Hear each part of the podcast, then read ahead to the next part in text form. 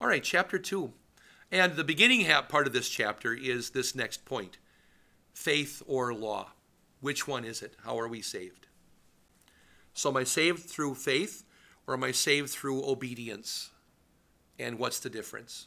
Where do they come from? So then he says, after 14 years, ooh, that's the time in back home in Cilicia. But it probably counts the three years in Arabia. Okay, so contracting everything. So three years in the desert, and then what is that? What's the math? 11, 12 years or whatever back back home. Um, then I went back up to Jerusalem, this time with Barnabas, and I took Titus along also. So now we've got new names. Paul and Barnabas are going to work very well together. Barnabas, unlike Paul, was a Levite. What's a Levite? Exactly, somebody from the tribe of Levi, and therefore eligible to be called up to become a priest. We talked last time about Mark, Levi's, Barnabas's cousin.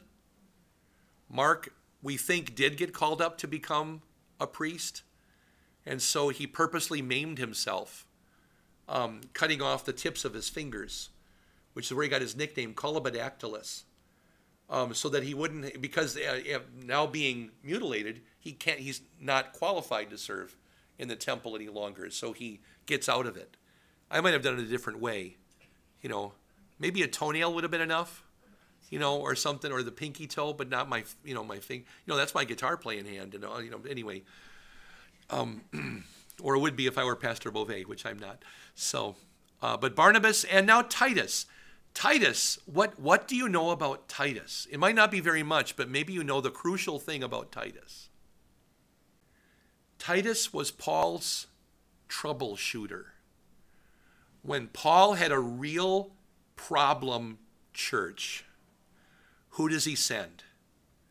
Titus. Yeah. So if, if there was if there was a real difficult, knotty problem somewhere, you know, it's kind of like um, if uh, if here in New Ulm, Pastor Beauvais, some of you know that Pastor Beauvais was just meeting with me. I had my circuit pastor meeting because he's my circuit pastor. He is my pastor. That's that's how you do things in the ministry. You get to have a confidant um, and so forth, and he asks you how things are going and what can I pray about in your life and so forth. And uh, uh, so, um, if if uh, if if there's a problem in a congregation, what if, for example, Pastor Scharf and I started not getting along? Who's who comes in to solve that? It's the circuit pastor you know. Or what if the, uh, the the faculty and the and the church staff at St. Paul's was suddenly not getting along? The circuit pastor comes in to mediate. That's part of his role, but mostly he's really there to help us during call meetings. When I was circuit pastor, that's all I did. I didn't have to do any of those other kinds of meetings. I talked to the pastors and I did call meetings. So um, uh, that, uh, but but if there's a problem, he has to go. And that's what Titus did for Paul. If there's a problem, I got to send Titus. So Titus has to go to one of the most um, dangerous places, really, in the world, which is Crete. Uh, a nasty, you know, I mean, have you ever seen the first Godfather movie? Do you remember when Michael goes back to Sicily to get married and they blow up his, spoiler alert, they blow up his girlfriend and his wife actually, and all the, and uh, then they try to kill him several times, because that's the part of the world, you know, Sicily, Cyprus, Crete, Corsica, Sardinia. Where's Napoleon Bonaparte from? Corsica. You know that these Mediterranean islands are not places to vacation. You know, they're places to go get killed. You know, sorry about the, you know, go to go to go to Poynette, Wisconsin. You'll love it there. Um, so Paul takes Barnabas, Paul takes Titus. The thing about Barnabas is Barnabas was a Jew, therefore circumcised.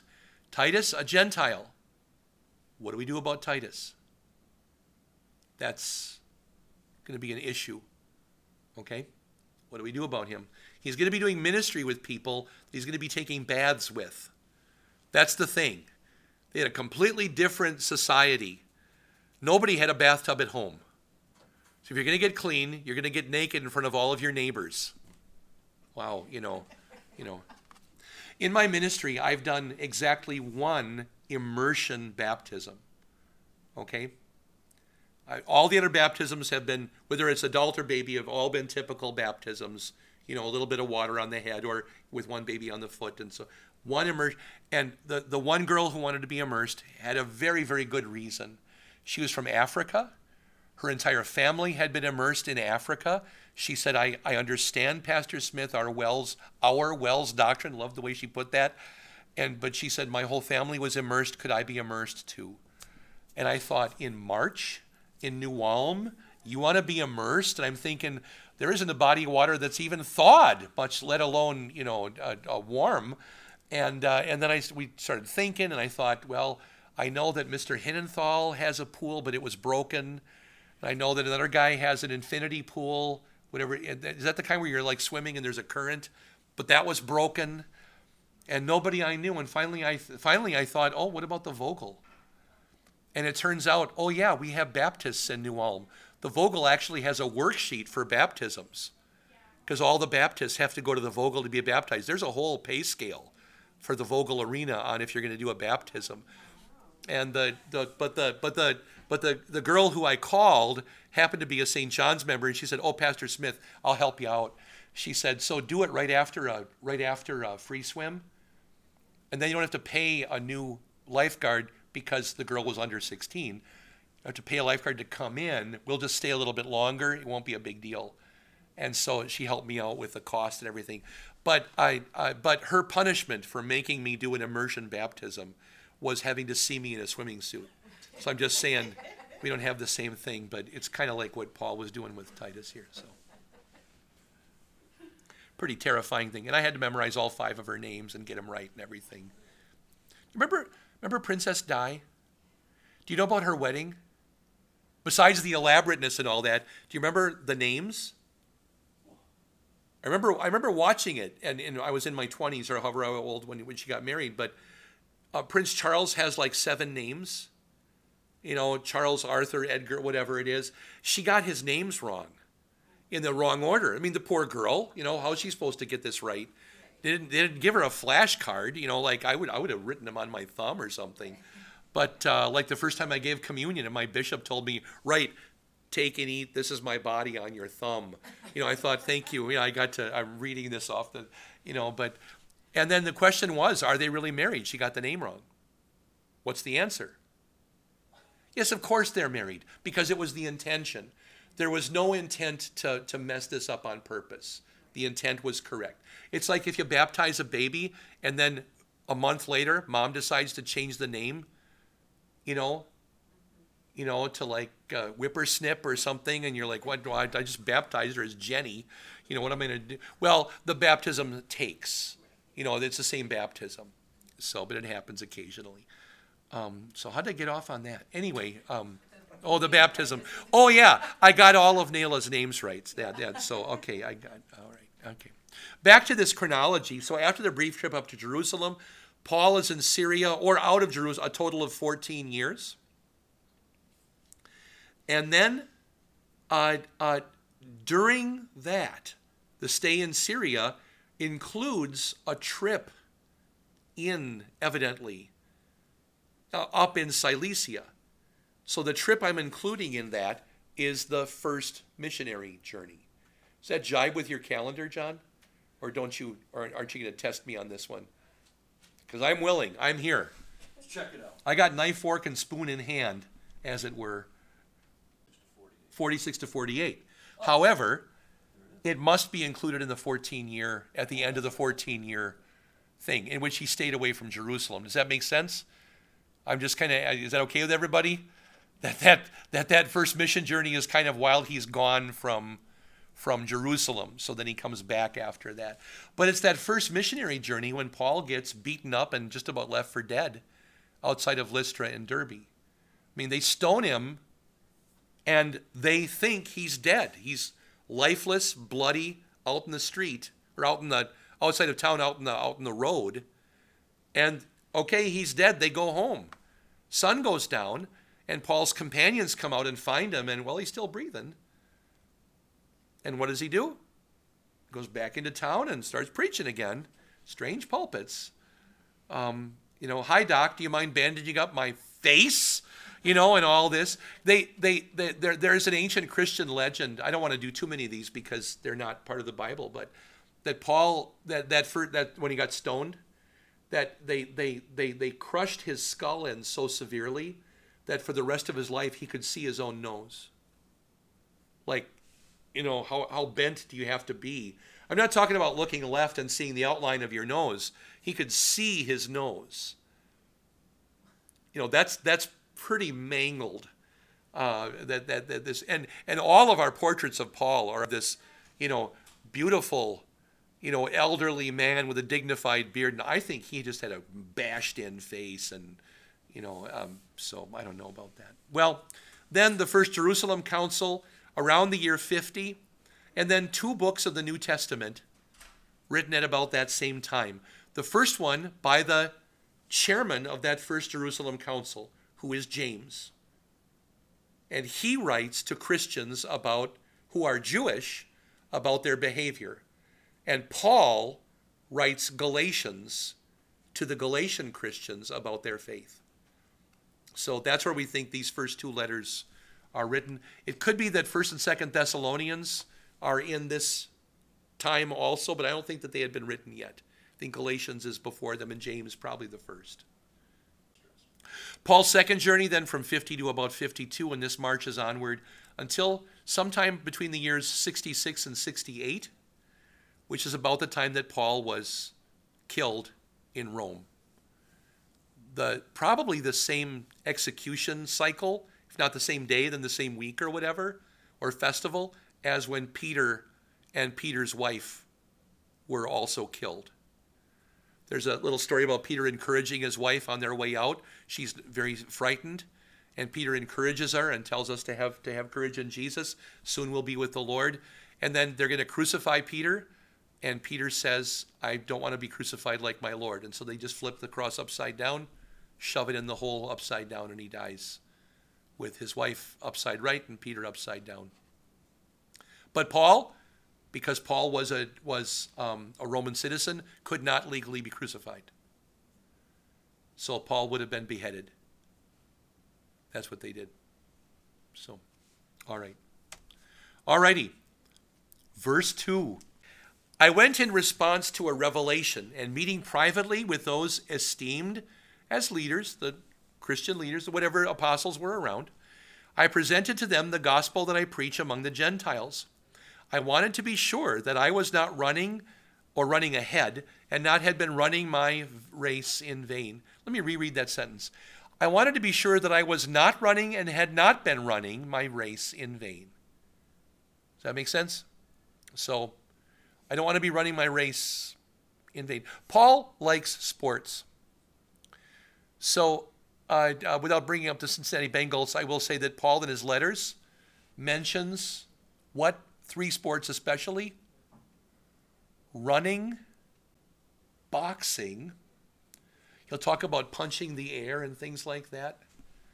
Um, and one more, and I'm, I'm uh, oh, and the, the, the, relay race, which besides just running in general is also the relay race. But then boxing, Paul is really into. So certain sports, probably Olympic sports at the time, they were having Olympiads at this time, the ancient Olympiads. Um, so they, they talked about it. They also bet on teams. There are famous stories into the, oh, 400s AD where um, people betting on teams that were competing in the Olympics. Um, it got so bad sometimes that cities were burned. There were riots. Sometimes there was a famous riot between the Blues and the Greens. In um, I think that was in Constantinople. I might have the city wrong, but they, they the, the emperor thought he was going to be killed because he had the wrong pennant out. Like, ooh, like going to Manchester and you know rooting for the wrong soccer team in England or something like that. You just don't do it. Um, there are enough called workers in the Wisconsin Synod who grew up in Wisconsin that Green Bay and Milwaukee Brewer fans are almost tolerated around the country in WELS churches, um, even though this is Vikings country and so forth. And yeah. Okay. Yet not even Titus. And here's the question about Titus.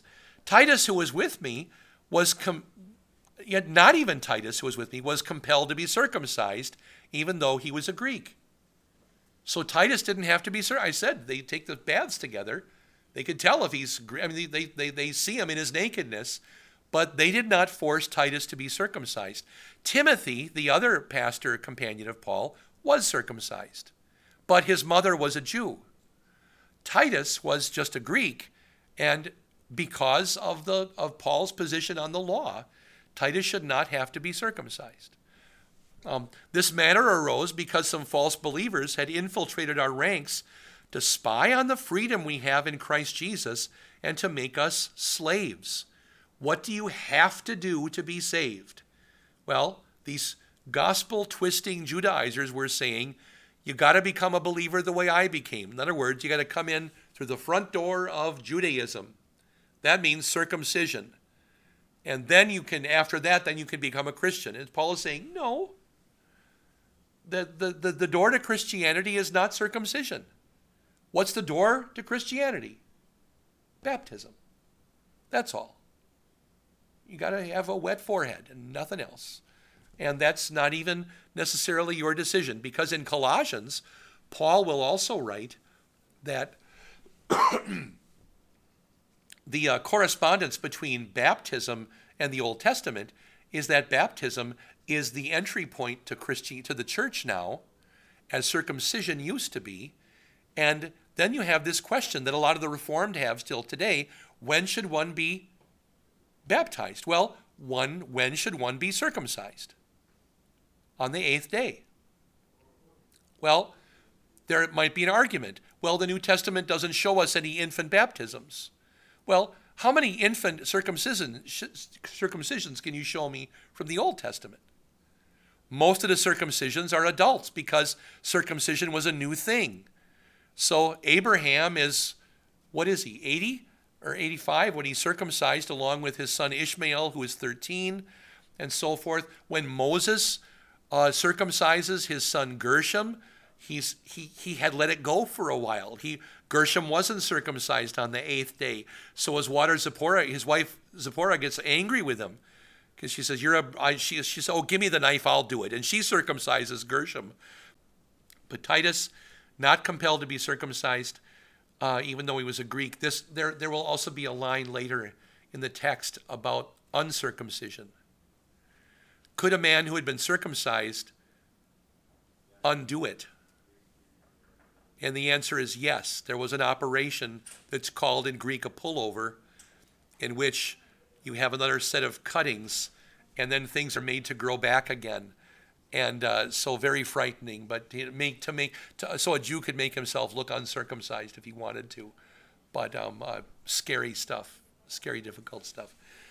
So the matter arose okay, they, they've infiltrated our ranks to spy on the freedom we have in Christ Jesus, to make us slaves. We did not give in to them for a moment, so that the truth of the gospel might be preserved for you. And as for those who were held in high esteem, whatever they were makes no difference to me. God does not show favoritism. They added nothing to my message. So Paul says, I know I was with the apostles but they didn't change my message. I told them my whole message, message didn't change. My decision about Titus could stand. You know, case in point, it's a pretty good test case. I've made this theological judgment about Titus, and yet Peter and James and the others said, yeah, that's right.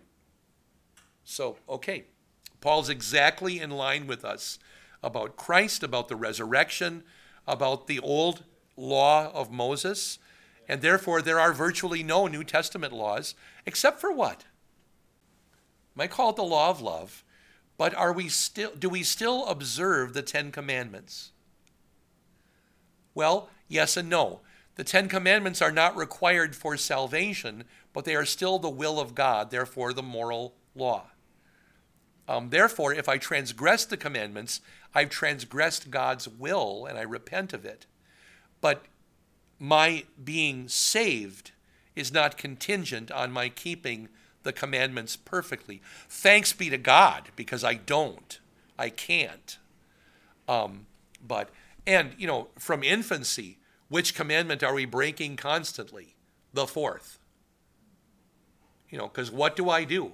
But gripe against my parents. You know that that's that's that's that's what childhood basically is is a giant rebellion against one's parents as long as your feet are under their table. And then the moment that you move out, you know, is the moment when you realize how wise and how protecting and loving your parents were. Wow, I sure miss them. It's been, you know, eight minutes. Um, and, uh, you know, and, you know, call up, Mom, how, who's going to do my dishes? Who's going to do my laundry? You know, how do I do my taxes? And which I still don't know how to do. But uh, on the contrary, I'm not there yet, am I? That one? On the contrary? On the contrary. They recognized that I had been entrusted with the task of preaching the gospel to the uncircumcised, just as Peter had been to the circumcised. So now, even over this key doctrine, they realize, you know what? That's our two groups. With Peter, I'm basically the apostle to the circumcised, that is, the Christians around Jerusalem, because Peter is their apostle, James is their pastor, Peter is their apostle. So Peter is doing most of the preaching and the outreach and so forth. James is doing the teaching and the and the and the baptizing and the burying and the marrying and so forth. But Paul uh, says, yeah, I should go to work among the uncircumcised. Um, I should go back to where I was. So I'm ready to. I'm willing to leave. For God, who was at work in Peter as an apostle to the circumcised, was also at work in me as an apostle to the Gentiles. So here's this other word.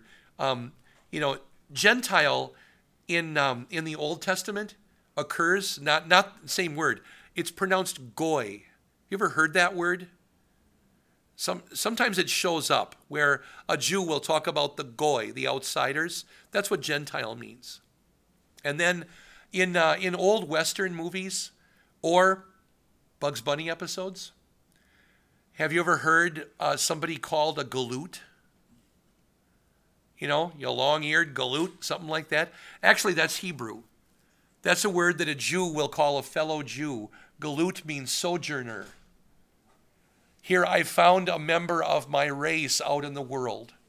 That's what, that's what the word galoot really means. It's what, like out west, a Jew would call another Jew if they found each other in Tombstone, Arizona. They they just call each other a galoot. And then the people of Tombstone would have no idea what that means. They would think it's an insult or something, and it wasn't. It was like brother. So galoot. But so gala to go or to roll, and then and uh, and then galoot. My buddy has rolled in, has walked in, that kind of a thing. I have no idea how Bugs Bunny got a hold of that, but here they are. James, Cephas, and John. Who's Cephas? Peter. Cephas or Kepha means rock in, uh, in, uh, in Hebrew. Um, so Peter means rock in Greek. So Petros. Um, so that's, that's just his, his, his other name. So James, Peter, and John, but not the Peter, James, and John of the, like the Sermon on the Mount or the Transfiguration. Not that James. This is the brother of Jesus, James, not John's brother, James. So James, Cephas, and John, those esteemed as pillars, gave me and Barnabas the right hand of fellowship when they recognized the grace given to me. They agreed that we should go to the Gentiles and they to the circumcised. So here again, the one group to the goy, one group to the galoot. So Paul to the Gentile, Peter to the Jew, and John as well. Peter and John were really a preaching team. Um, I don't exactly know uh, what happened with John and Peter. Did they divide, or did Peter kind of go out in the world for a while, and then John kind of stuck around? But John eventually is exiled to a Greek island for a while and has the revelation out there. That's that's really late, though, probably in the 90s. Um, so after the destruction of the temple and so forth. Um, all of the churches in Revelation, if, if you look at your right hand this way, this is your map of Asia Minor. Galatia is the palm of your hand. You, will you'll tickle the palm of your, that's Galatia. All the churches in Asia Minor are out here on your fingertips. Okay, so those are the Asia Minor churches of Revelation Ephesus, Smyrna, Laodicea. Um, what are the other ones? Um, Philadelphia, Pergamum, um, and so forth. Is that am I up to six? Am I missing one? Probably. Um, anyway, that those are the those are the those are the those are those churches. Paul is is in in Galatia is in the interior. Yeah, really, Galatia and Asia are two separate places. Asia is is the western half of Asia Minor, and Galatia is the most of the interior and eastern half of Asia Minor. Yeah, really, really good question. Yeah. Okay, second half of this chapter.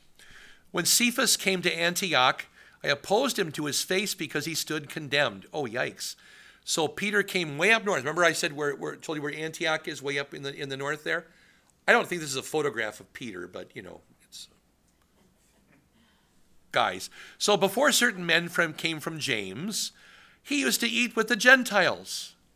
Um, but when he they arrived, he began to draw back and separate himself from the Gentiles because he was afraid of those who belonged to the circumcision group. So, so Peter let himself be talked into, uh, maybe you shouldn't. And he kind of fell, you know, there are some personalities that are like that. Some personalities can be very strong, and some personalities can kind of have a tendency to give in.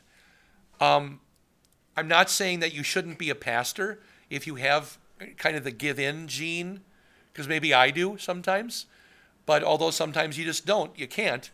But Peter, in this in this case, kind of caved and probably shouldn't have, but let himself be talked into it. The other Jews joined him in his hypocrisy, so that even by their hypocrisy, even Barnabas was led astray. So, oops, um, you have a real problem here about who can we eat with. This is the whole business of like food sacrifice to idols and can you eat with the Gentile and, and so forth. Well, what would Jesus have done? Jesus would have eaten with anybody. You know, prostitute, Pharisee, who cares? You know, leper, I'll clean him first, but I'll eat with him. You know, that was that was Jesus. But this is a warning, especially to leaders. Your opinion can easily become somebody else's doctrine out of love or loyalty. You have to be careful about what you say to people. Do not insist when the Bible does not insist. Um, I'm preaching a sermon tomorrow in a different city on the condemnation of Aaron, Moses' brother. And the text in Numbers 20 begins with the death of Miriam. Well, I realized I, I was about to say something in the sermon, and I realized maybe I shouldn't be able to say that because I was going to say that Miriam was the one who watched baby Moses in the Nile when, when, when mom put him into the reeds. Is that true? Well, in Exodus chapter 1, that's, Moses, that's Moses' sister who does that. Now, Miriam is Moses' sister, but are they the same person? Could Moses have had more than one sister? Yeah. So I actually, maybe I should be careful about how I say that because, wow, if a pastor says it in the pulpit, to many people, that becomes instant doctrine. So you have to be careful about that kind of stuff. And some people say, oh, you know, pastors are always so careful about what they say. Well, I should be careful about what I say because my opinion can too easily become somebody else's doctrine. We had the question come up in catechism this morning about where did Jesus' human nature come from? Did it come from Mary's egg? Well, does the Bible mention Mary's egg? Did Luke, the physician, who understood where babies come from and who wrote the gospel where the story of Jesus' conception is written, Luke. Um, did Luke bother to say anything at all about that? No, he doesn't. So, where did the human nature of Mary of, of, of Adam and Eve come from? The human nature was created by God, but a human nature. Where does the human nature of Jesus come from? It comes from the birth of Jesus from Mary's womb. But I'm not going to go so far as to say that it was Mary's egg, because the Bible doesn't say that. I think I probably assumed that my whole life. But the Bible doesn't say that, so should I say that? So be careful with what you say. I'm not saying that it wasn't, but I want to be careful about that. It's like the apple in the garden versus fruit, or the uh. big fish versus the whale, right? Right. Right, yeah. But that, Yeah. The whale is a hot topic with me because there's nothing that says that it wasn't a whale. Right. But does it say big fish? Doesn't matter. Okay. In the taxonomy of animal kinds in the Bible, there are only five kinds of animals in Moses swimmer, flyer, ranch animal, creepy crawly, and wild creature. So, among flyers are included things like the bat. Well, bat's not a bird to us, but they would have called the bat a bird. So among swimmers is everything in the ocean. And I have to ask myself how many ocean going creatures could swallow a guy and then vomit him out again without him being cut to ribbons by his teeth? I've got two possible sharks and about 50 different species of whale. I have no problem with it being a whale. You know, but I was taught as a child by a pastor who maybe hadn't put that together in, in his mind that it could not be a whale because the text says dag gadol, big fish. But what is a dag? A dag is a swimmer to Moses and to the authors of the Old Testament, not necessarily a bluegill. You know, a thing with fi- with fins and scales. That's a New Testament distinction, not an Old Testament distinction. That's why when I preach sermons, I talk about the taxonomy of five creatures fairly often. Whenever, whenever it comes up in Moses, I talk about flyer, swimmer, uh, domestic animal, wild animal, creepy crawly. Those, that's it. That's that's you know that's that's what that's what God made on the days of creation. Period. Specifically on days five and six. Let's stop there at verse thirteen. See you next time. God bless you. You've been listening to Invisible Church, the Bible study podcast from St. Paul's Lutheran Church, New Minnesota.